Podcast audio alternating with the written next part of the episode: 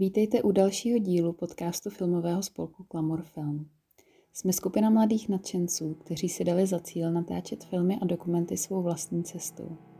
Rádi bychom vás skrze naše podcasty nechali nahlédnout do zákulisí natáčení, blíže představili konkrétní lidi, kteří za tím vším stojí a poskytli rozhovory i s dalšími zajímavými osobnostmi, které se na našich projektech spolu podílejí. Podcastem vás provázejí Barbara Špádová a Bára Síkorová, které fungují jako produkční spolku.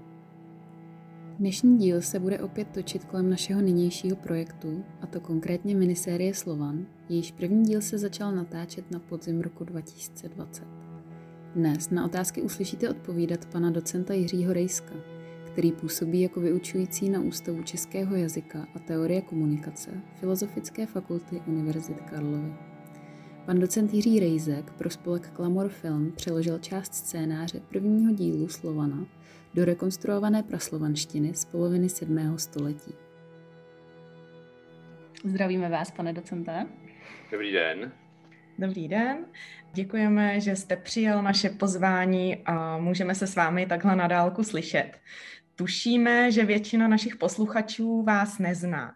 Tak eh, mohl byste nám o sobě něco málo prozradit, například kde působíte, na jakou oblast lingvistiky se specializujete a tak podobně? Tak jak už bylo řečeno, v úvodu působím už více než 30 let na Filozofické fakultě Univerzity Karlovy, na Ústavu českého jazyka a komunikace, tak se tam jmenuje asi posledních 20 let. A zabývám se hlavně etymologií, praslovanštinou a historickou mluvící češtiny. Když by se to měl specifikovat, tak jakým jazykovědným projektům se například v současnosti věnujete? A dál by nás taky zajímalo, jestli vás kromě výuky a výzkumu živí i jiné činnosti. V současné době se chystá do tisku eh, moje knížka Zrození češtiny, se kterou jsem se potýkal posledních snad pět let a která má být eh, v nakladatelství Lidové noviny. Kvůli čerpání podpory z fakultních zdrojů by měla být fyzicky vydána asi do léta, tak jen trnu, aby se někde nezaseklo a snažím se stále popohánět. Eh, ale vypadá to, že už to na dobré cestě.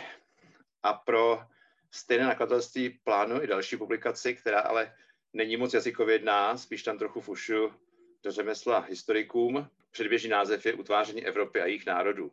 Je založena přednáška, které jsem měl pro americké studenty na zahraničních programech v Praze. Tím se dostávám k té otázce, co mě ještě živí kromě fakulty kde jsou ty platy teda opravdu velmi, velmi tristní. Jsou to právě ty americké zahraniční programy, kde učím jak praktickou češtinu, tak i jakýsi úvod do etymologie a mám tam právě i ten kurz o utváření Evropy. Teď ale nic z toho už druhý semestr není, tak mám alespoň víc času na psaní a taky na takové věci, jako je překládání Slovana. Než se dostaneme k překladu scénáře pro film Slován, tak eh, ještě byste nám mohl přeci jenom prozradit, co vás přivedlo ke studiu bohemistiky. Tak asi jsem k tomu tak nějak směřoval s tím založením a rodinným zázemím. Poté, co jsem usoudil, že v hluboké totalitě na začátku 80. let asi nemá cenu usilovat o kariéru sportovního komentátora, což byl takový můj dětský sen, Eh, tak bylo jasné, že mi jsou nejbližší asi humanitní obory a z nich teda nejvíc jazyky. Otec byl poměrně významný hispanista, učil na vysoké školy ekonomický, psal učebnice a slovníky, já jsem od malička tu práci sledoval. Takže bylo asi celkem jasné, že to jabko nepadne daleko od stromu. Španělštinu v tom roce, kdy jsem se hlásil na fakultu, neotvírali, tak jsem šel nakonec na obor čeština a angličtina. A kde se tedy u vás vzal zájem o historii jazyka? tak to taky asi přišlo tak nějak samovolně. Kromě jazyků jsem měl hodně rád i historii, tak se to asi nějak spojilo. Zatímco moji spolužáci při hodinách staré angličtiny nebo staré češtiny či staroslovenštiny většinou trpěli, tak já jsem měl tyhle předměty docela rád. A ještě teď si zpětně vybavuju, jaký dojem na mě třeba ve druhém ročníku udělalo v vozovkách objevení litevštiny a zjištění, že existovalo cosi jako baltoslovanská jednota. Tak tam někde se asi začal rodit ta má náklonost k historicko-senácí jazykovědě. Ale když jsem byl potom povodně přijat na katedru českého jazyka, tehdy to bylo katedra českého jazyka, jako asistent, eh, tak to bylo na eh, současný jazyk, až teprve po odchodu eh, profesora Lutera do důchodu jsem mohl začít učit historické disciplíny. A pane docente, ještě by možná naše posluchače zajímalo, jak jste se vůbec dostal ke Klamor filmu a k práci na překladu té minisérie Slovan? No tak to ví dobře druhá Barbara. Pár měsíců poté, co jsem mi opodoval diplomku, tak se ozvala s nabídkou toho překladu scénáře. Uh-huh. A mohl byste popsat uh, vaše pocity předtím, než jste začal překládat? Jaká emoce ve vás převládala? Tak byla to především výzva. Říkal jsem si taky, že to docela zajímavá souhra náhod, že právě v době, kdy jsem řešil rekonstrukce konkrétních fází praslovanštiny v té své knížce o zrození češtiny, že přišla takováto nabídka. Zároveň jsem ale od začátku zdůrazňoval, že snažit se přesně rekonstruovat praslovanštinu ke konkrétnímu datu, eh, zvláště i zvukovou stránku, že to prostě chiméra, že to spolehlivě nejde. Uh-huh. A co konkrétně tedy pro vás během práce na překladu byla největší výzva? A k jakým kompromisům jste třeba musel přistupovat? Musel jsem si především stanovit, které hláskové změny eh, už budu brát za provedené a které ještě ne protože u většiny těch změn klasického praslovanského období se počítá s nějakým rozmezím, tak plus minus století, takže se uvádí třeba, že ta změna proběhla v 6. až 7. století, nebo v 7. až 8. století. A pak je otázka, zda tedy pro ten rok CC až 50, kdy se vlastně ten film má odehrávat, jestli už tu změnu do, té, do těch slov promítnu, nebo ještě ne. Potom další eh, komplikovanou otázkou té zvukové stránky je přízvuk a intonace to jsou velmi komplikované věci, v praslovanštině na to panují různé názory a snažit se to napodobit v konkrétním textu, to je, to je opravdu spíš taková loterie. A mm. pak se samozřejmě člověk musel rozhodovat taky v lexikálních otázkách. Samozřejmě, když máte stará všeslovanská slova jako otec nebo Bůh, co, kde a podobně, tak tam není problém je převést do nějaké příslušné praslovanské podoby pro tu určitou dobu ale horší bylo najít třeba ekvivalent pro slovo chaos, které se objevuje v tom scénáři, nebo převést do praslovanštiny slovo zatím, které se v každém slovanském jazyce řekne jinak a potom zase je trošku hádání, která ta podoba by mohla být nejblíž té praslovanské. Uh-huh. A jakým způsobem jste tedy postupoval při překladu? Používal jste nějaké jazykové příručky, anebo jste to všechno rekonstruoval z hlavy?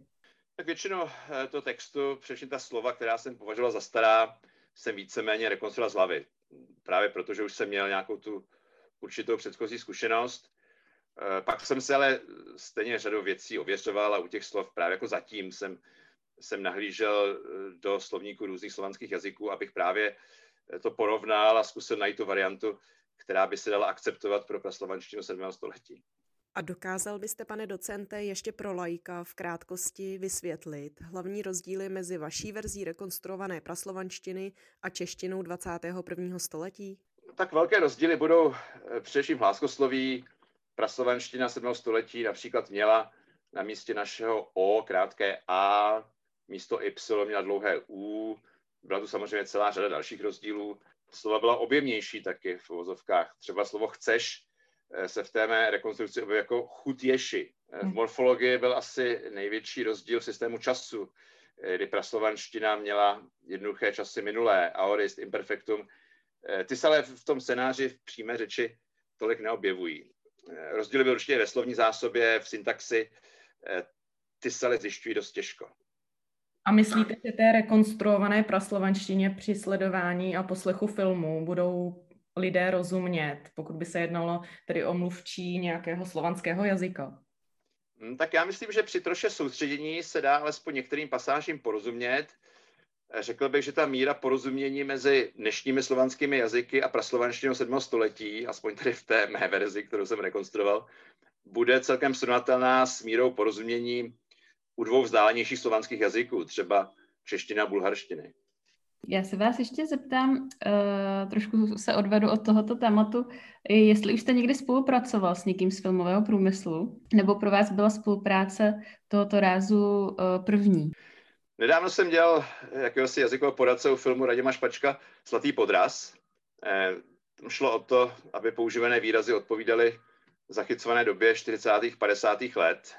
To mě docela bavilo, protože to byl film ze sportovního prostředí ale moc korektur jsem ve scénáři neudělal. Byl celkem v pořádku.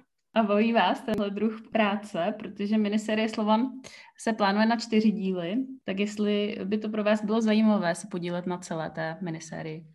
Tak určitě je to zpestření mé práce a pokud bude příležitost, tak budu rád pokračovat.